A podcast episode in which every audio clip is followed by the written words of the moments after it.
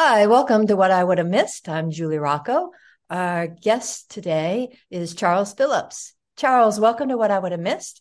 Do you mind introducing yourself to our listeners? Absolutely. And thank you for having me. I'm Charles Phillips. I'm a minister, school counselor at the middle school level um, in Maryland. I'm also the host of the I'm Conquering Mountains podcast um, and an author as well of the book Conquering Mountains that highlights my journey through poverty, um, suicide ideations, abuse, neglect, and how I came through many of those obstacles. Thank you, Charles, for being here. When you think about this morning, you woke up and there may have been an opportunity or a point of reflection to think about this morning when I woke up at one point, I was willing to let go of this morning. When you think about what you would have missed today in the present moment, when you woke up, what comes to mind?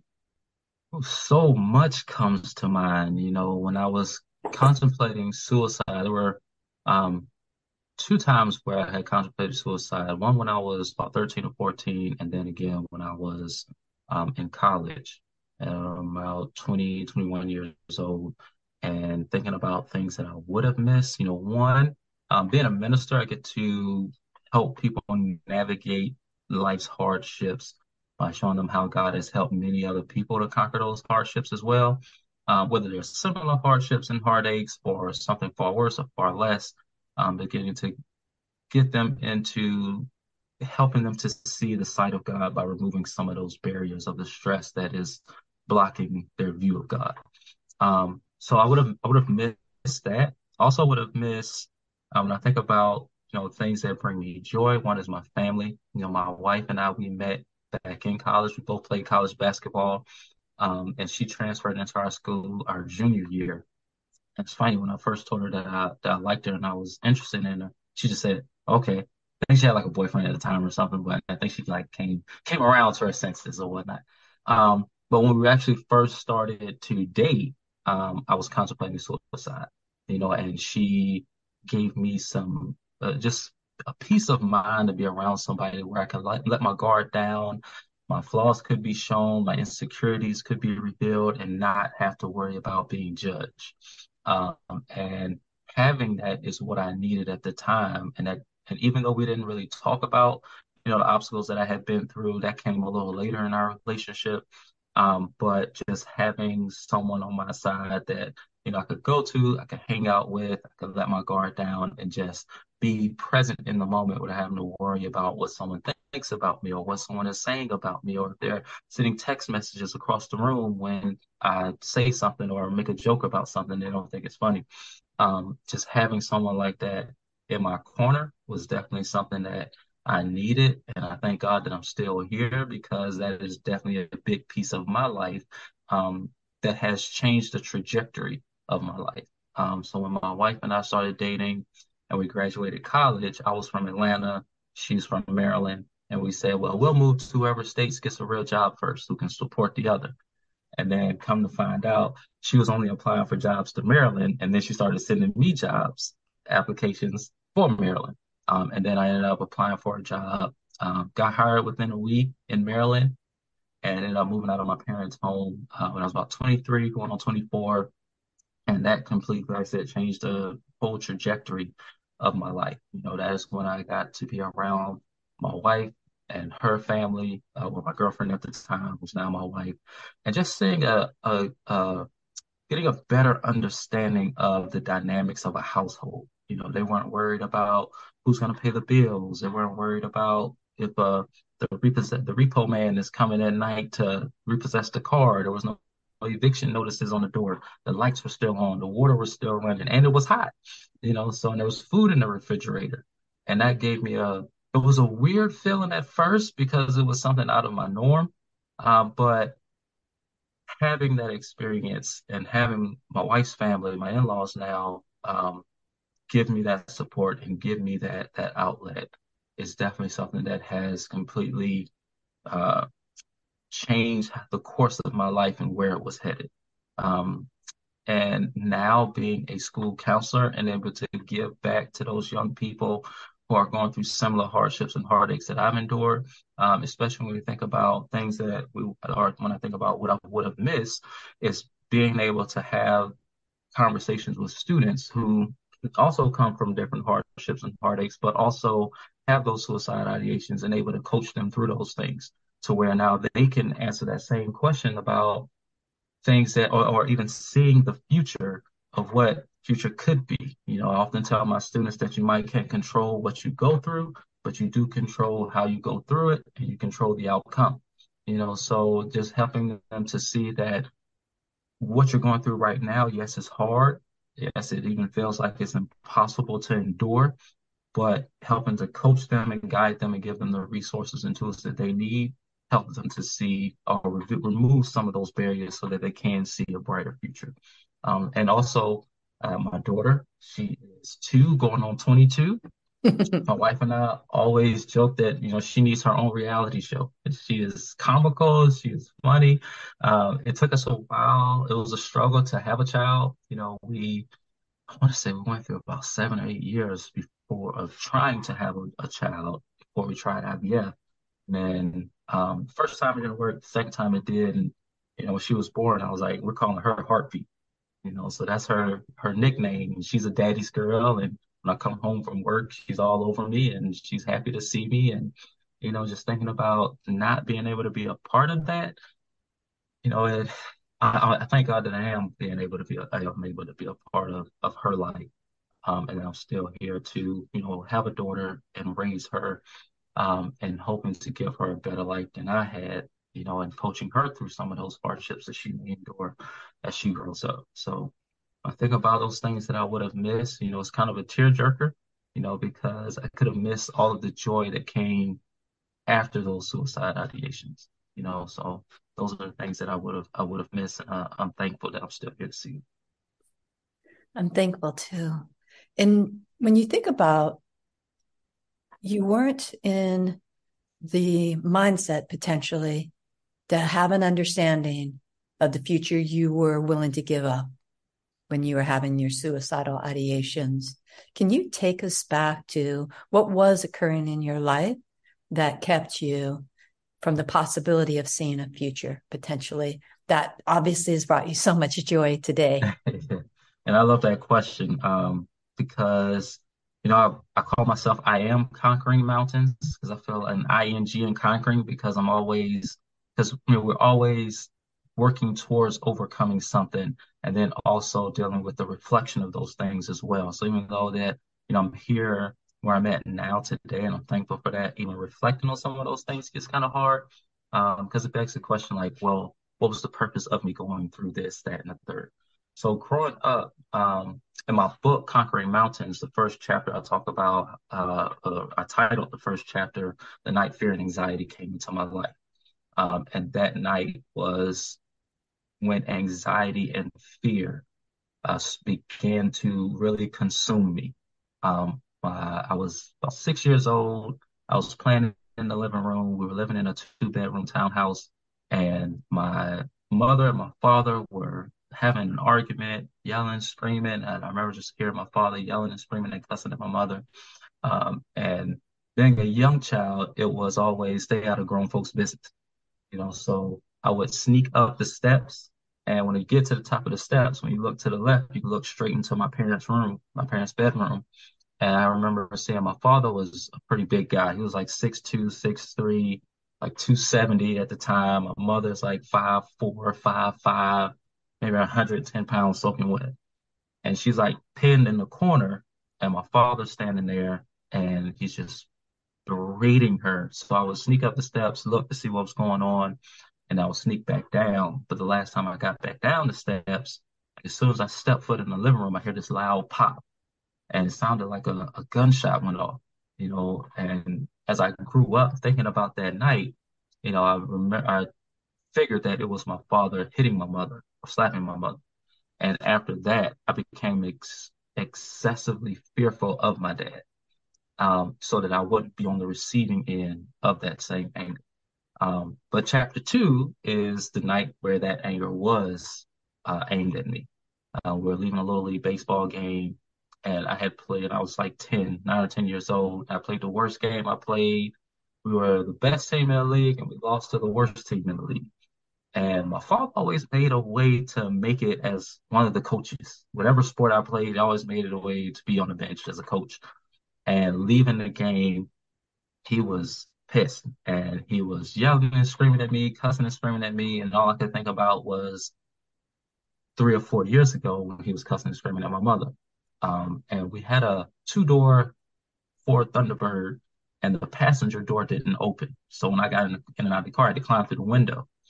And I just remember feeling trapped. I couldn't get out. And we were driving. And I remember looking out the window, thinking, well, if I jump, I can jump out the window, but then I might get caught under the wheel. So I was like, no, I can't do that. So I said, man, I just got to say something while he's like berating me. And um, I said, well, dad, I just couldn't get a hit. And then he just took his hand and backhanded me in the face. And even that caused even more fear and anxiety of him. And my father was pretty, he was physically abusive, but more so mentally abusive. You know, he was a master manipulator and I, he was a bit of a bully. We have a better relationship now, um, but he was a bit of a bully during that time.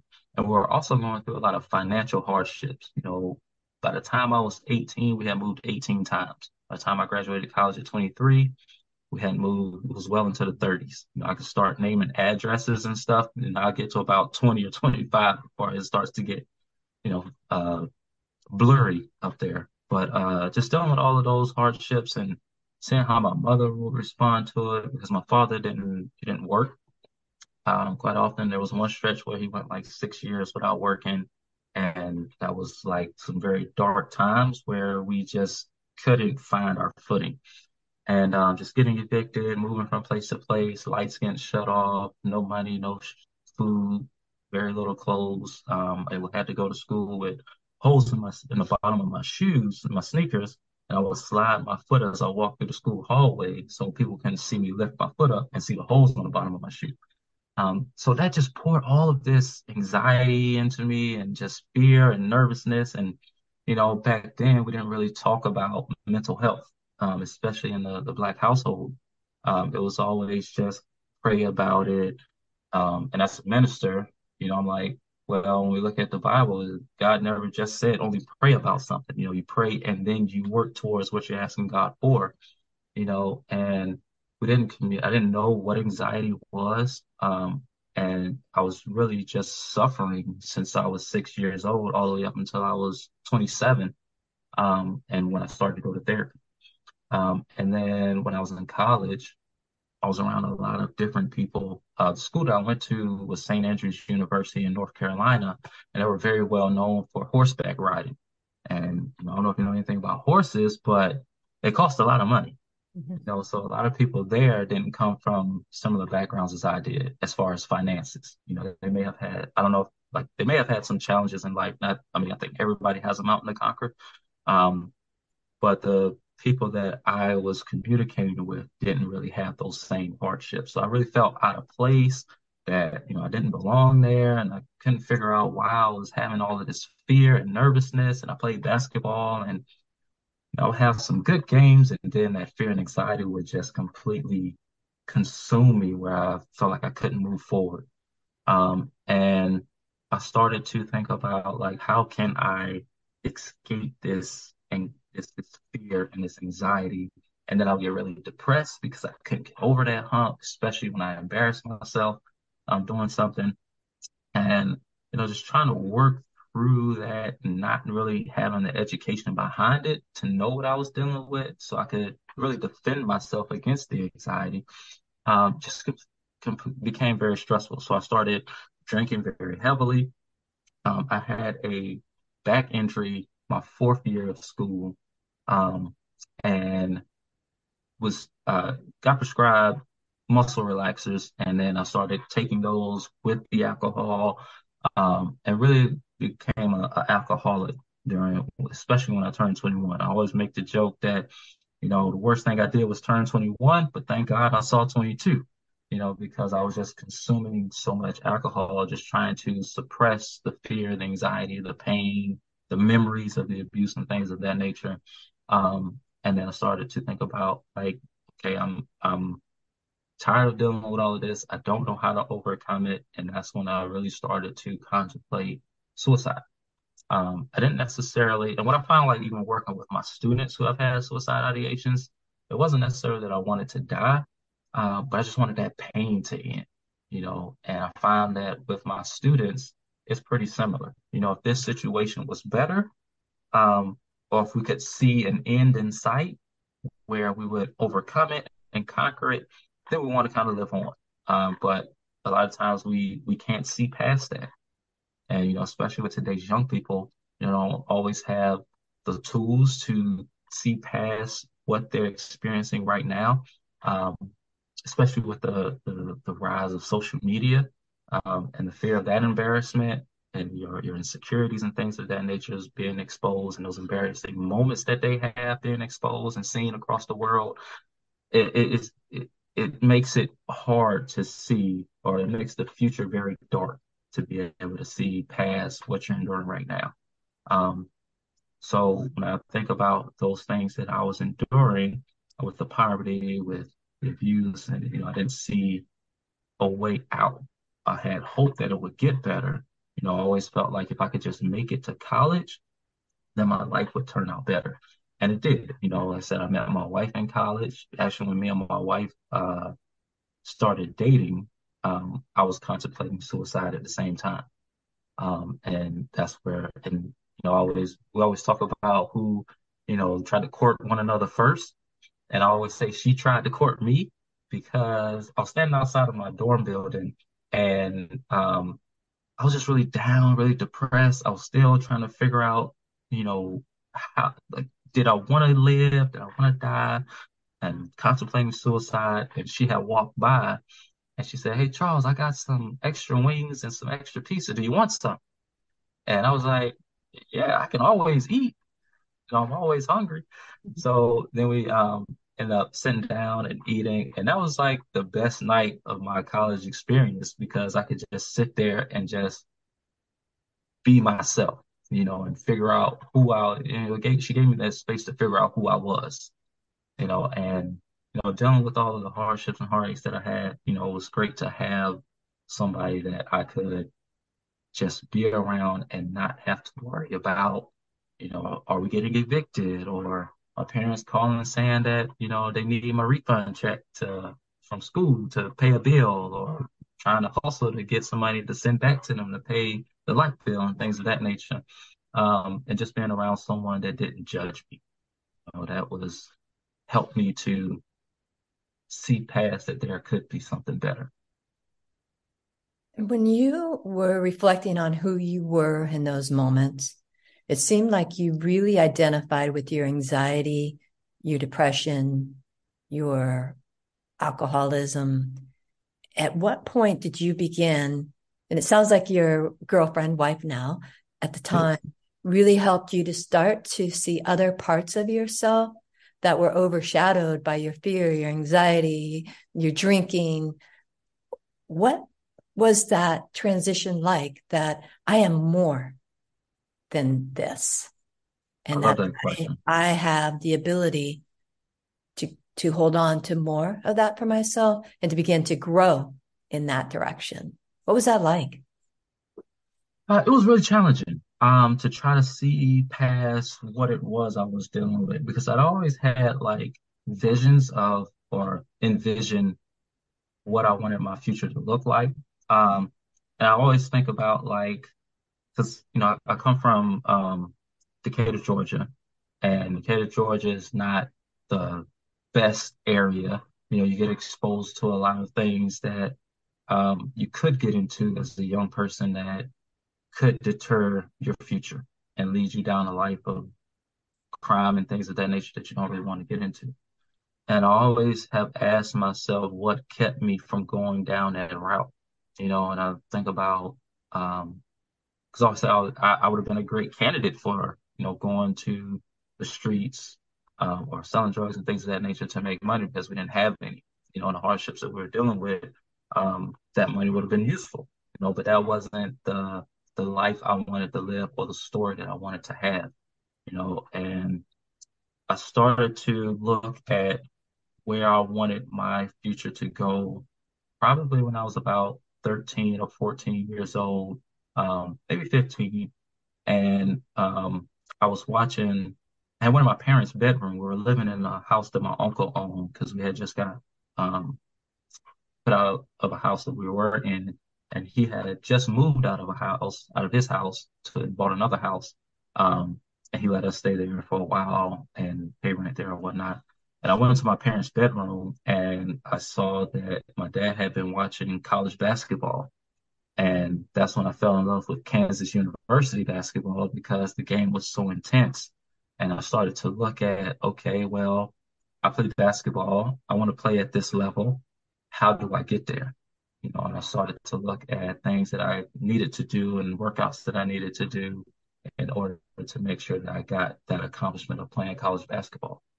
And I think when I got to college, I was playing college ball, I was dealing with the stress and anxiety. It wasn't working out, or I wasn't playing at the level that I knew I could.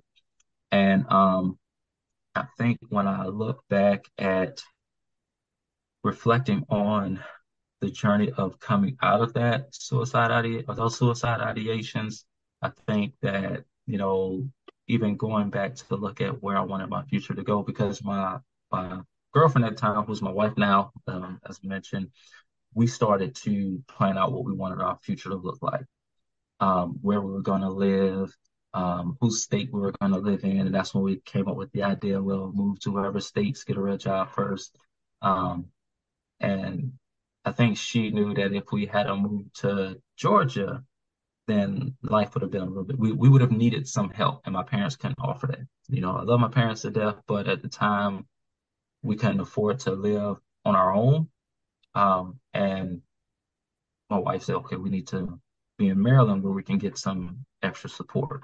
Um, but just having that and looking at where I wanted my future to go, because I hadn't even thought about grad school, I hadn't thought about the work field or what I wanted to do. Um, and then when I started to, my wife and I started to plan out our future, that's when I started to consider all of the possibilities of things that I could do. You know, I knew I wanted to work with kids because I wanted to give back to today's young people the way someone gave or adults and educators gave back to me and help coach them some them through some of those same hardships and heartaches and mountains that they have to conquer. Um, but it was very challenging because at times like I would I didn't know the mental health aspect of things that I was dealing with. So even when I would apply to jobs or apply to grad school or try to do things, um, even I was trying to go play basketball professionally and overseas, um, that anxiety and that depression really took a toll on me where I wouldn't, and, and it would be like work avoidance. You know, oftentimes when we have anxiety or depression, we try to avoid those things that make us anxious. And a lot of those things I would avoid, you know, and almost avoided going to the interview for the application that my wife had sent me because I was so anxious and nervous about it. Um, but once things started, once I started to see that, okay, things are starting to align and I see the steps that God is putting in my life to get me where I wanted to be, you know, I took that challenge. And really, when I started to go to therapy um, and acknowledge that I needed some help uh, with the mental health aspect, I was in grad school and I was studying school counseling and I was we were studying child development and the mental health disorders and struggles that kids come into the school with. And I remember reading anxiety, and I'm like, this sounds just like me. And when I showed my wife, she said, uh, "Yeah, that's what I've been telling you." And because she had always tried to tell me to like, you need to go to counseling, you know, go see some help, or you know, why do you get so anxious and stuff like that. And it wasn't until I had a like a complete meltdown, panic attack in the middle of the mall over ketchup.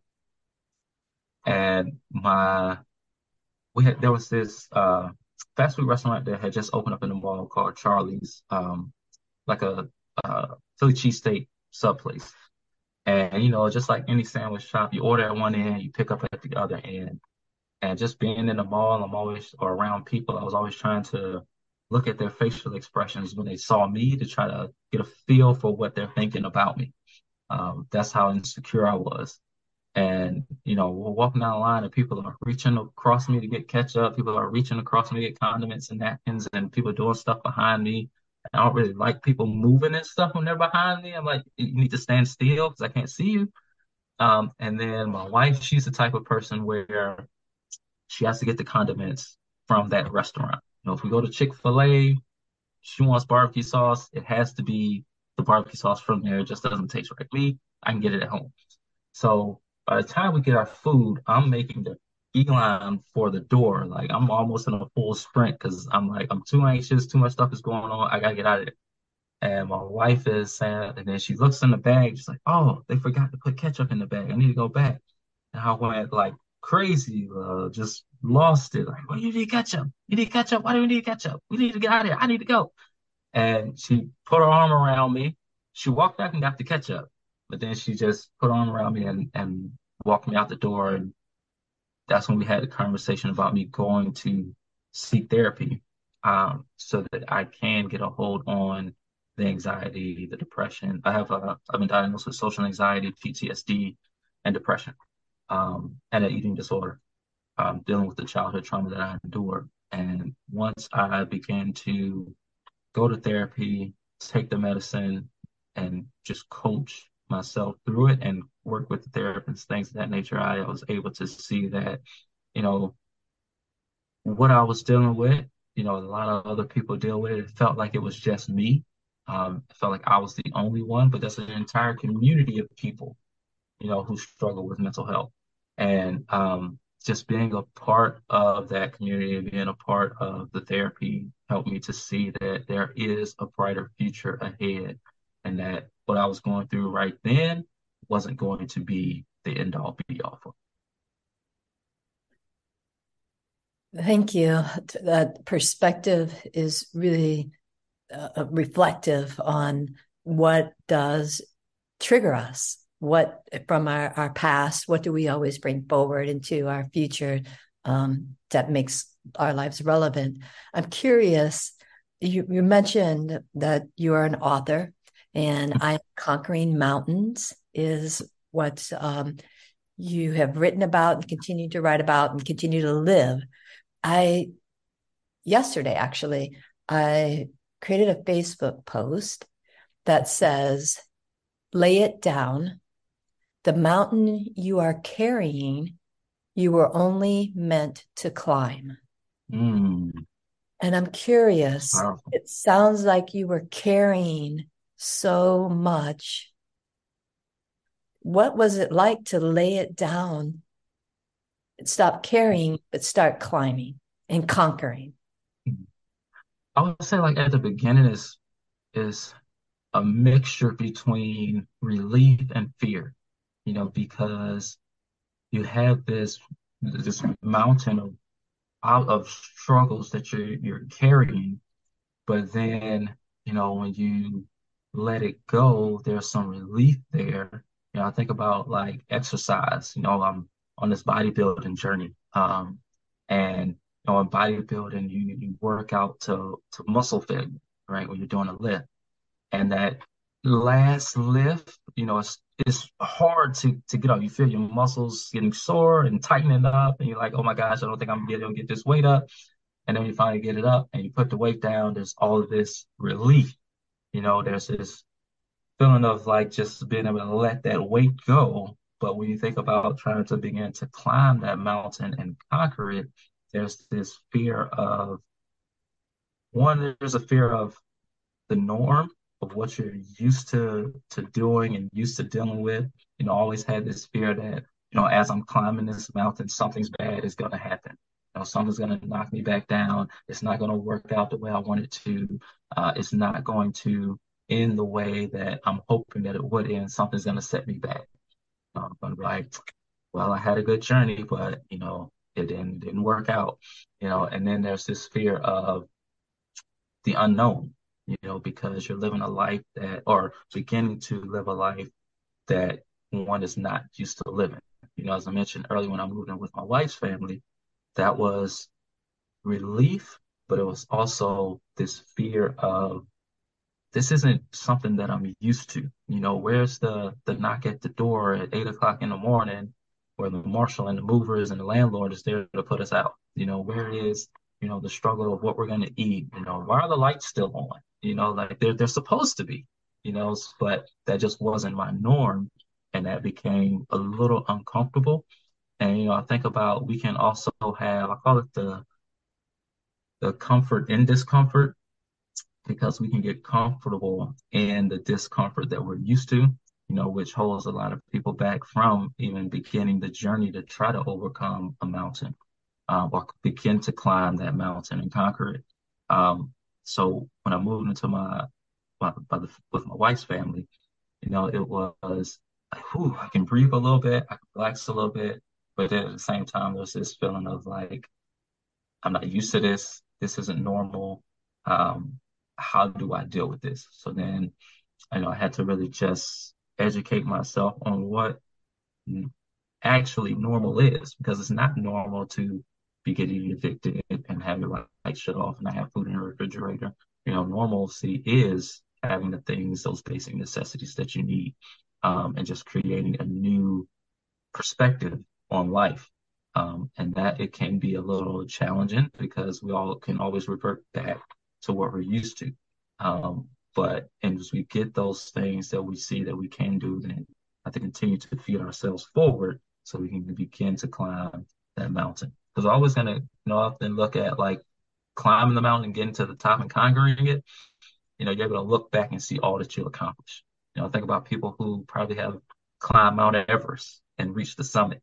You know, when they look back and they look at all the things that they had to go through to get to that peak, you know, it's a rewarding feeling, you know, and that's something that I always look forward to now that, you know, when I'm going through a journey, you know, I used to often pray that God would get me out of it. And I just pray God let me learn the lessons that I need to learn so that I can bless somebody else, you know, to help them to overcome those mountains as well too. And when you think about conquering that mountain and the mountaintop and looking around, I, I think it's interesting the way that you speak about that and that you're not just looking back at the mountain you've climbed, but you are reaching back and pouring into your students yes.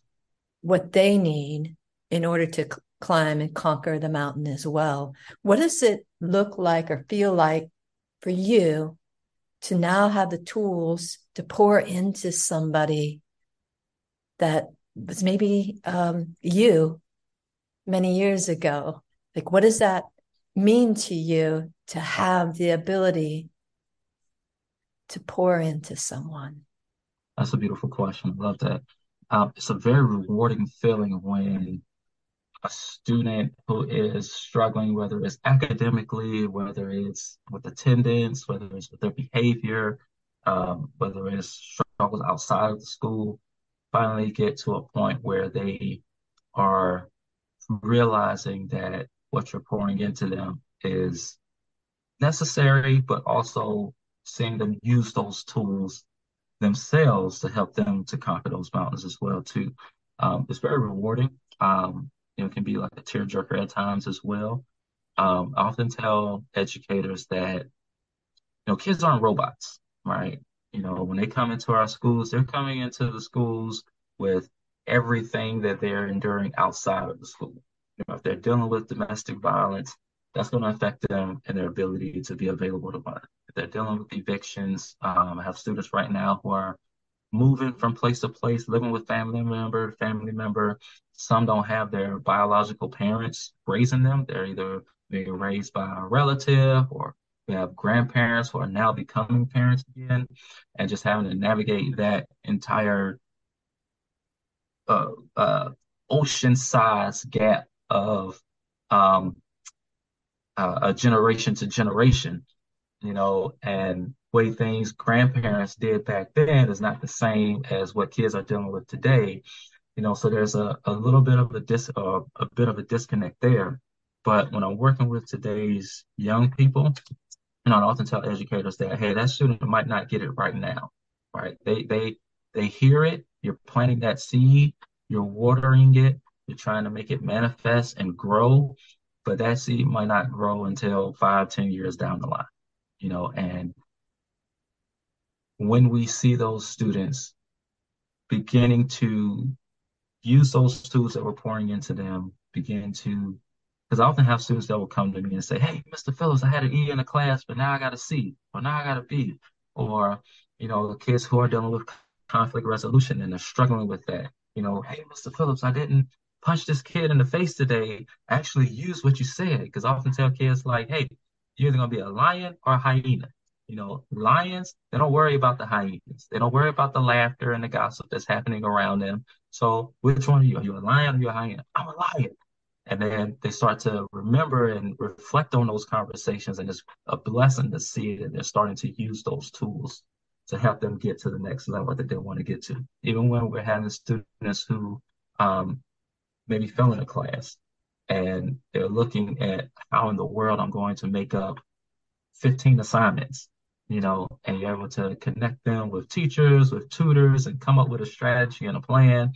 And then it's a blessing to see them actually execute that plan and you know it's just a rewarding feeling to be able to pour into them. I think it you know look at our obstacles that we go through and it makes you know a little bit more relatable to the kids um, not just from an experience standpoint but from also an, uh, an understanding perspective as well too that you know and being a school counselor you often hear the hardships and the heart the heartfelt stories um, that the kids are dealing with you know and it makes me want to just go 10 times harder for those kids because there's those situations that they're enduring, especially at the middle school level, middle school tends to set the trajectory for a kid's life, you know, and how they will end up and what experience they'll have in high school and post high school.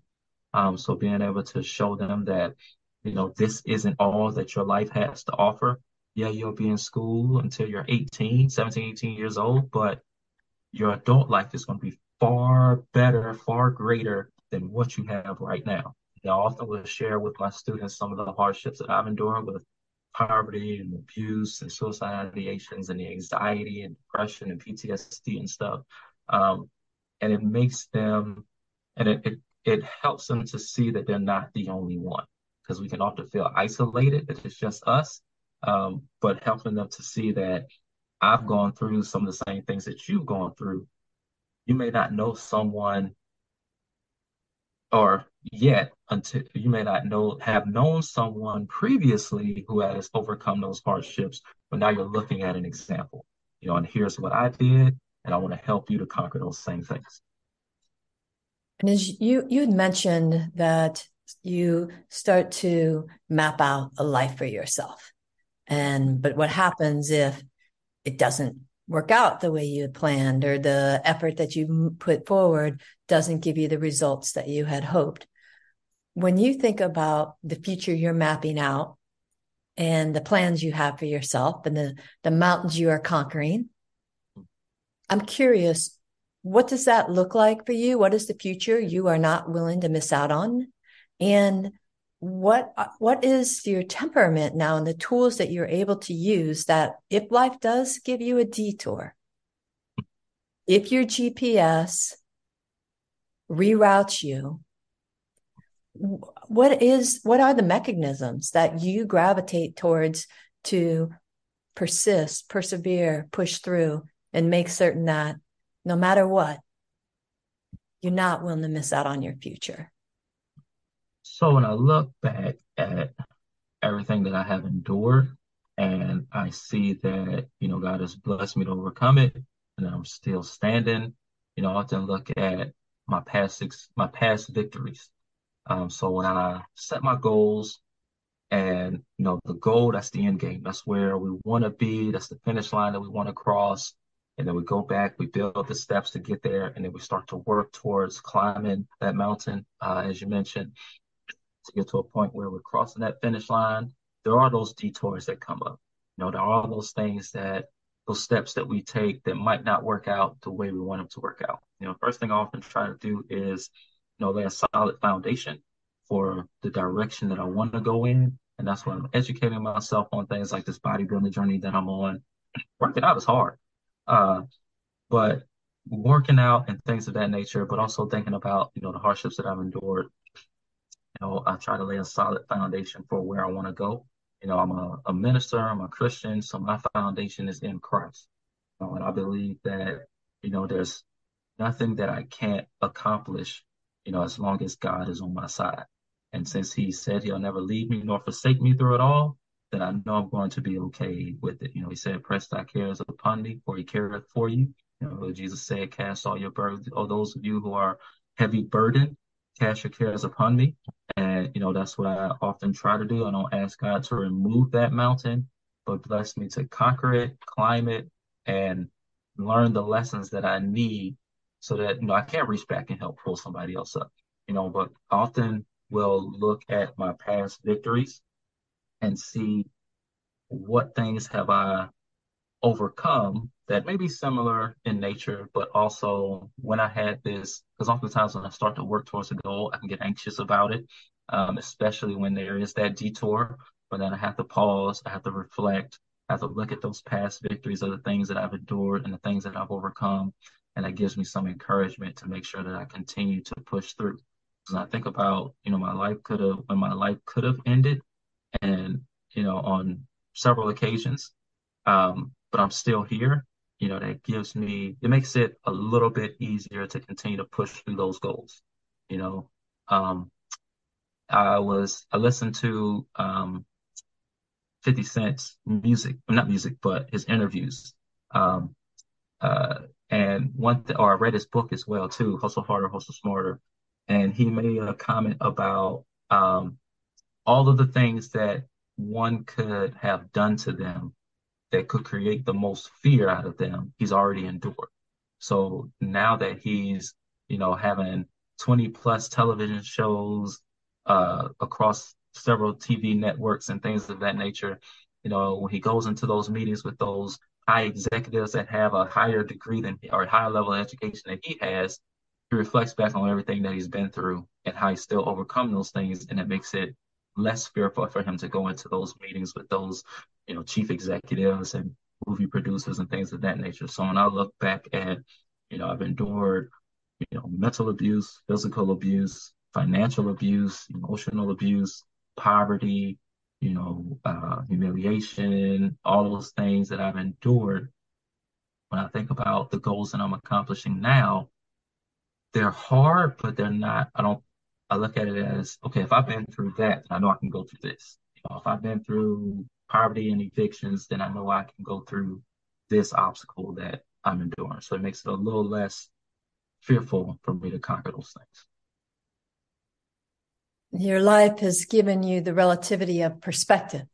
Then, yes, yes. Uh, you, you have a, a framework essentially of I've overcome this, this mountain, I'm gonna yeah. I'm going to conquer and climb. Is there anything that you specifically want to share with a listener as you think about somebody listening and your wisdom, your life, your experience and expertise? What is it that you want a listener to know? Well, one, I want them to know when we think about, you know, suicide ideations and, you know, what we would have missed, you know, I think what you're doing is is beautiful um, and wonderful to help people to see a life beyond you know the suicide ideations and the hardships and heartaches that lead to those things as well too. Um, one thing I want people to know is that you know you're not alone. You know there is an entire community of people um, that exist out there that you can connect with, that you can share those experiences with, and that can help to guide you through those things as well. You know, there's even the uh, the new suicide prevention line. I think it's 988 that that you can call and get connected with someone who can help you deal with, you know, those situations and suicide ideations that you're dealing with. And also want people to know that, you know, what you're enduring right now won't be the end all, doesn't have to be the end all be all. Um, that you can overcome those things and that life will get much easier uh, or better, you know, but we have to continue to work through and push through those things as well too. And I would love to wrap up your interview. Will you please give me five words that describe the future you are not willing to miss? Five words that describe the future I'm not willing to miss. Um, I would say, now does it have to be like, um, like descriptions or like things I'm looking for? Whatever comes to mind when you think about I am not willing to miss this. Okay. Um, I'm not willing to miss watching my daughter grow up um, and being there for her. You know, as a school counselor, I see the, unfortunately, I, I get a very, I get a microscopic view of what it's, what a kid endures when they don't have their biological parents pouring into them. You know, even when they have their biological parents around, but they're not being, you know, the the parent that we that that kid needs them to be. Um, I'm not willing to miss the opportunity to sow, sow good seeds in my daughter uh, or any other future children God will bless my wife might have. Um, just one, I'm not willing to miss, you know, my uh, my wife is beginning her journey. She just made a career change of being an assistant um, basketball coach. You know, I'm not willing to miss her accomplishing those goals um, and starting from you know the grassroots level, doing a complete career change than what she's used to. Um, and I want to be around for you know that moment or those moments that lead her into becoming you know a head coach of a Division One program. Um, and then a uh, she wants to be a she's getting her master's degree in athletic administration because she wants to be a athletic uh, athletic coordinator um, of a major Division One college. Um, so I'm not willing to miss out on that.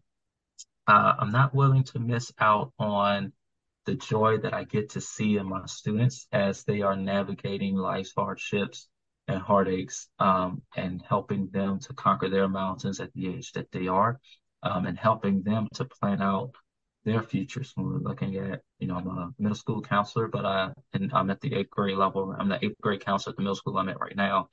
Um, and I get to work with students and helping them to plan out, you know, the start of their high school future and things that they want to do in high school to get them to the next level um, of post high school experiences that they want to accomplish. Um, I'm not willing to miss out on the ministry work that I get to do with teaching the gospel and using my talents and my gifts to do so and helping people to see the sight of God beyond the hardships and heartaches that are in front of them. You know, I think oftentimes people can get it can deter people away from this from the Bible or from God when you know they have all these hardships and you know I get asked the question all the time, you know, how is God so good? And I got all this bad stuff happening in my life you know, but getting them to see that even people in scripture had hardships and heartaches they had to endure and how God blessed them to come out of that. You know, think about Job, you know, Job lost everything, but God gave him a double portion, you know, and helping people to see that, you know, what you're enduring right now, you might not have control over, but you control the outcome how you come out of that, you know. So I don't know if that's five, but I think those are some very important things that I'm not willing to to miss out on going forward.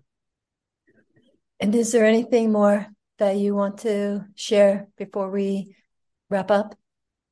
Yeah, just for um, the audience, you know, I think that a lot of times we can get blinded by things that are in the here and now, but you know, always balance that out with or weigh that against what the future holds for you um, and the things that you want your life to be like, you know, and I think that that will always outweigh the hardships and heartaches that you're enduring when you weigh that against um, the, the way you want your life to be and the way you want your life to plan to pan to pan out.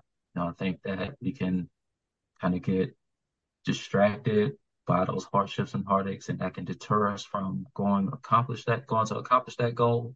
But if it was easy, it would be worthless you know, and there's a lesson to be learned as life is is challenging. Thank you very much, Charles. I've Thank enjoyed you. this time with you. And I always am mindful when I speak with someone, I would have missed this had I not survived my own suicide attempt and you had not survived your own suicide ideation. So I'm grateful.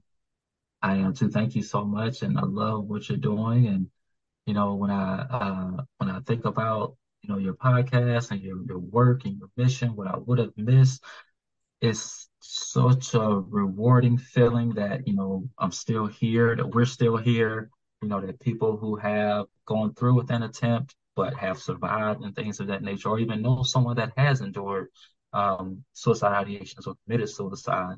You know, it's a, a beautiful thing that when we see, you know, life panning out the way that we want it to pan out, uh, or even better, you know, where those blessings are coming in and things of that nature. Um, and we get to see the joy of what life is now compared to what life was um, when we were dealing with those suicide ideations. Yeah, yeah, awesome. Hi, the rest of this episode you will be listening to is a recording of the ongoing conversation Charles and I continued after the formal interview was over. With permission from Charles, I'm sharing it with you because I do believe it captures the authenticity of his journey and I do believe that the listeners will appreciate the continued conversation that I had with Charles. Okay, so the interview is done, um, and this is I'm, I'm still recording. So, is there anything that was there a question you want me to ask again so you can answer it differently? Is there a question I didn't ask you want me to ask, or um, we we have time to uh, orient anything that you want?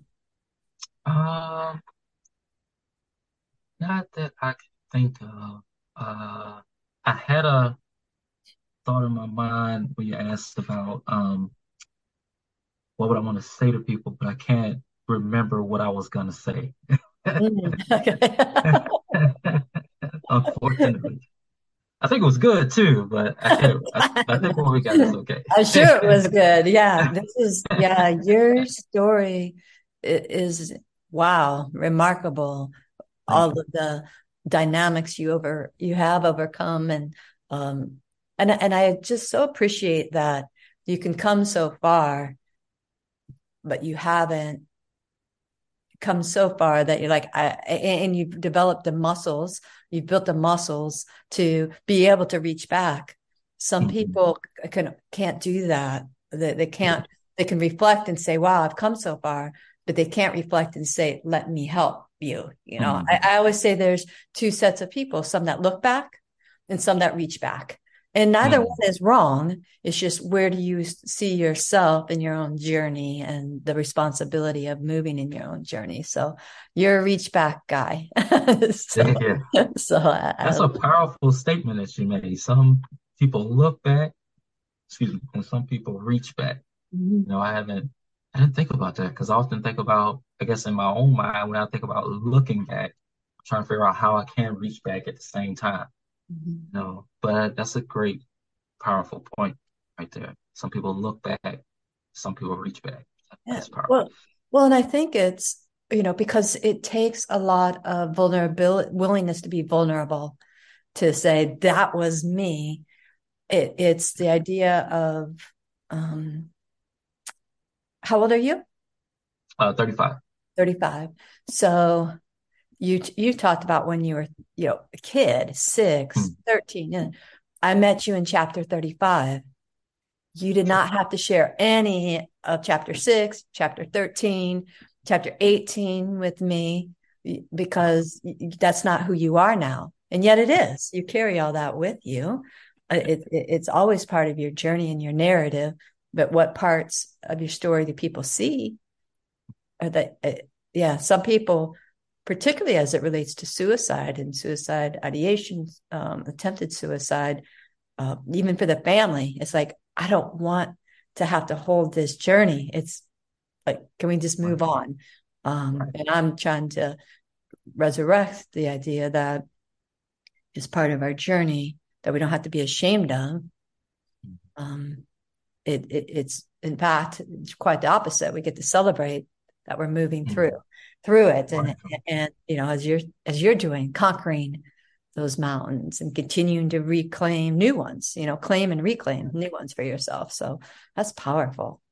And when do you when do you you your minister do you speak at um, churches or or what what's that expression for you? So i'm a minister um, at the capital church of christ um, in annapolis maryland. Hmm. um, and the Church of Christ is um, what we believe is that God, Jesus Christ, authorized the church. He established it, and we read that in Acts chapter two when the church first came into existence, and that is the church that Jesus desires for us to be a member of. You know, there's several different out there in the world, but when we dig into Scripture, um, and we we we tend to stick with what the Bible teaches, right? Where you know there's some that will create new ideas or perspectives, but we try to stick with what the Bible teaches and silent on what the Bible doesn't. Um, and I would say like I like public speaking. Um, it has been a bit of a struggle for me dealing with the anxiety Sure. because um, it makes me a bit of a perfectionist Mm. and also like uh I don't have the fear of I have social anxiety, so I have this big fear of embarrassing myself. So when I get up there, um, or like as I'm leading up to preaching, I'm thinking about, all right, I need to remember this point. I need to remember this scripture. So I'm mostly doing it all from memory, Ah, um, because I'm trying to rehearse it so much so I don't mess up. You know, mm. Mm. I have this fear of, you know, falling on my face and embarrassing myself. Um, and I have like this anxiety that comes up before I get up there, but once I get up there and start speaking, that anxiety kind of goes away.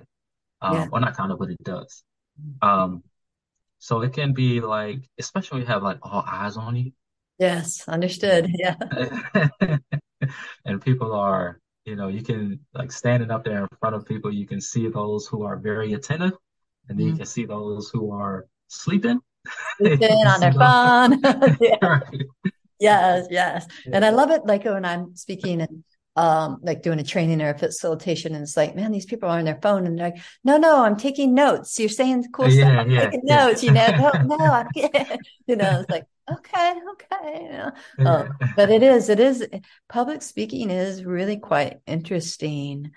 Um, and it's like, you know, what, like you said, the preparation and um, something that I have at work on my wall is a statement that says, um, preparation must be equal to my passion.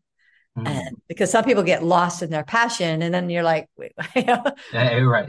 you, you haven't been able done the preparation to to Yeah. fulfill that passion. And so I always try to, you know, okay, let me make certain I'm good to go. And and then I'm also mindful. I try to be mindful that um, you know, I may screw up Uh, Yeah. and this too shall pass. You know, there will be, you know, it's like, okay, uh, that I'm harder on myself than anybody else will be. And I try Mm. to reorient my stress that way and just commit to doing doing the work. And Yeah. um, you know, it's like, wow. But that's so cool. Your journey is so cool. And and you and your wife is an assistant basketball coach. Is it uh wow. And she wants to be she's D1?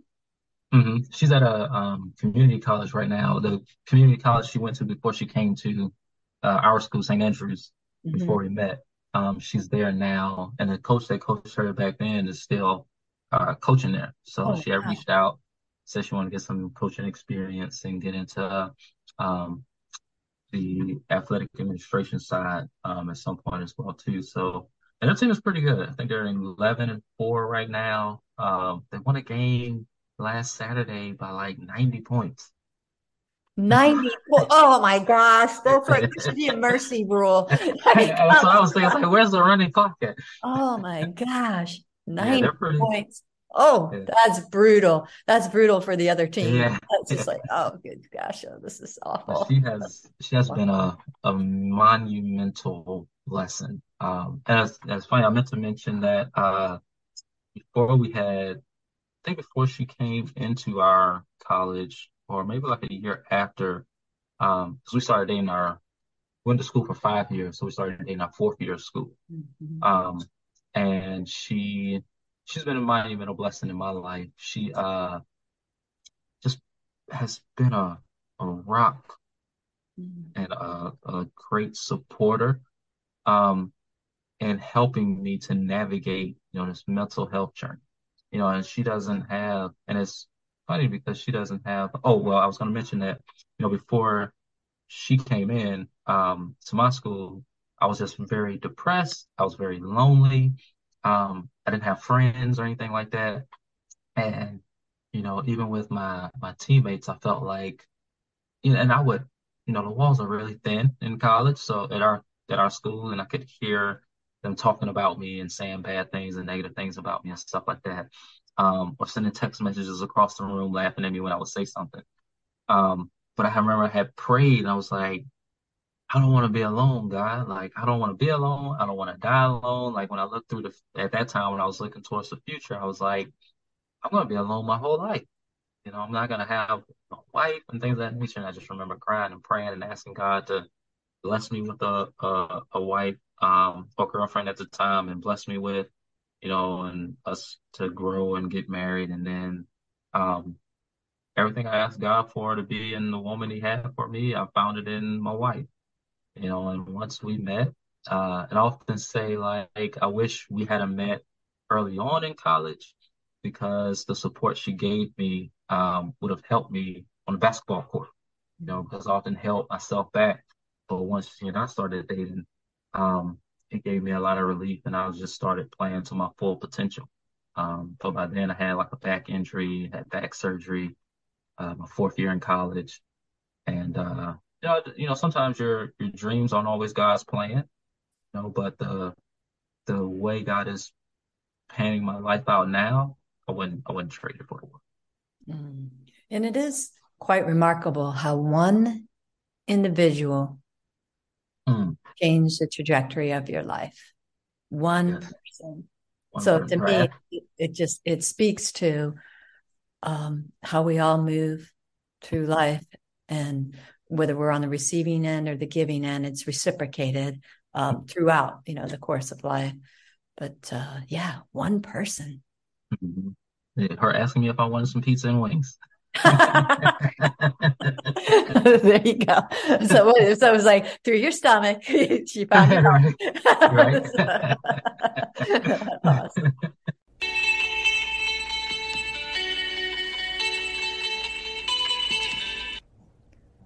I want to close out the podcast letting you know you are so very loved. You are more than enough. Your life is worth fighting for. If you or someone you love is thinking of harming yourself, please reach out for help. Call 988 if you are in the United States. It is the National Suicide Lifeline. And if you are elsewhere in the world, please become familiar with your local resources and reach out for help.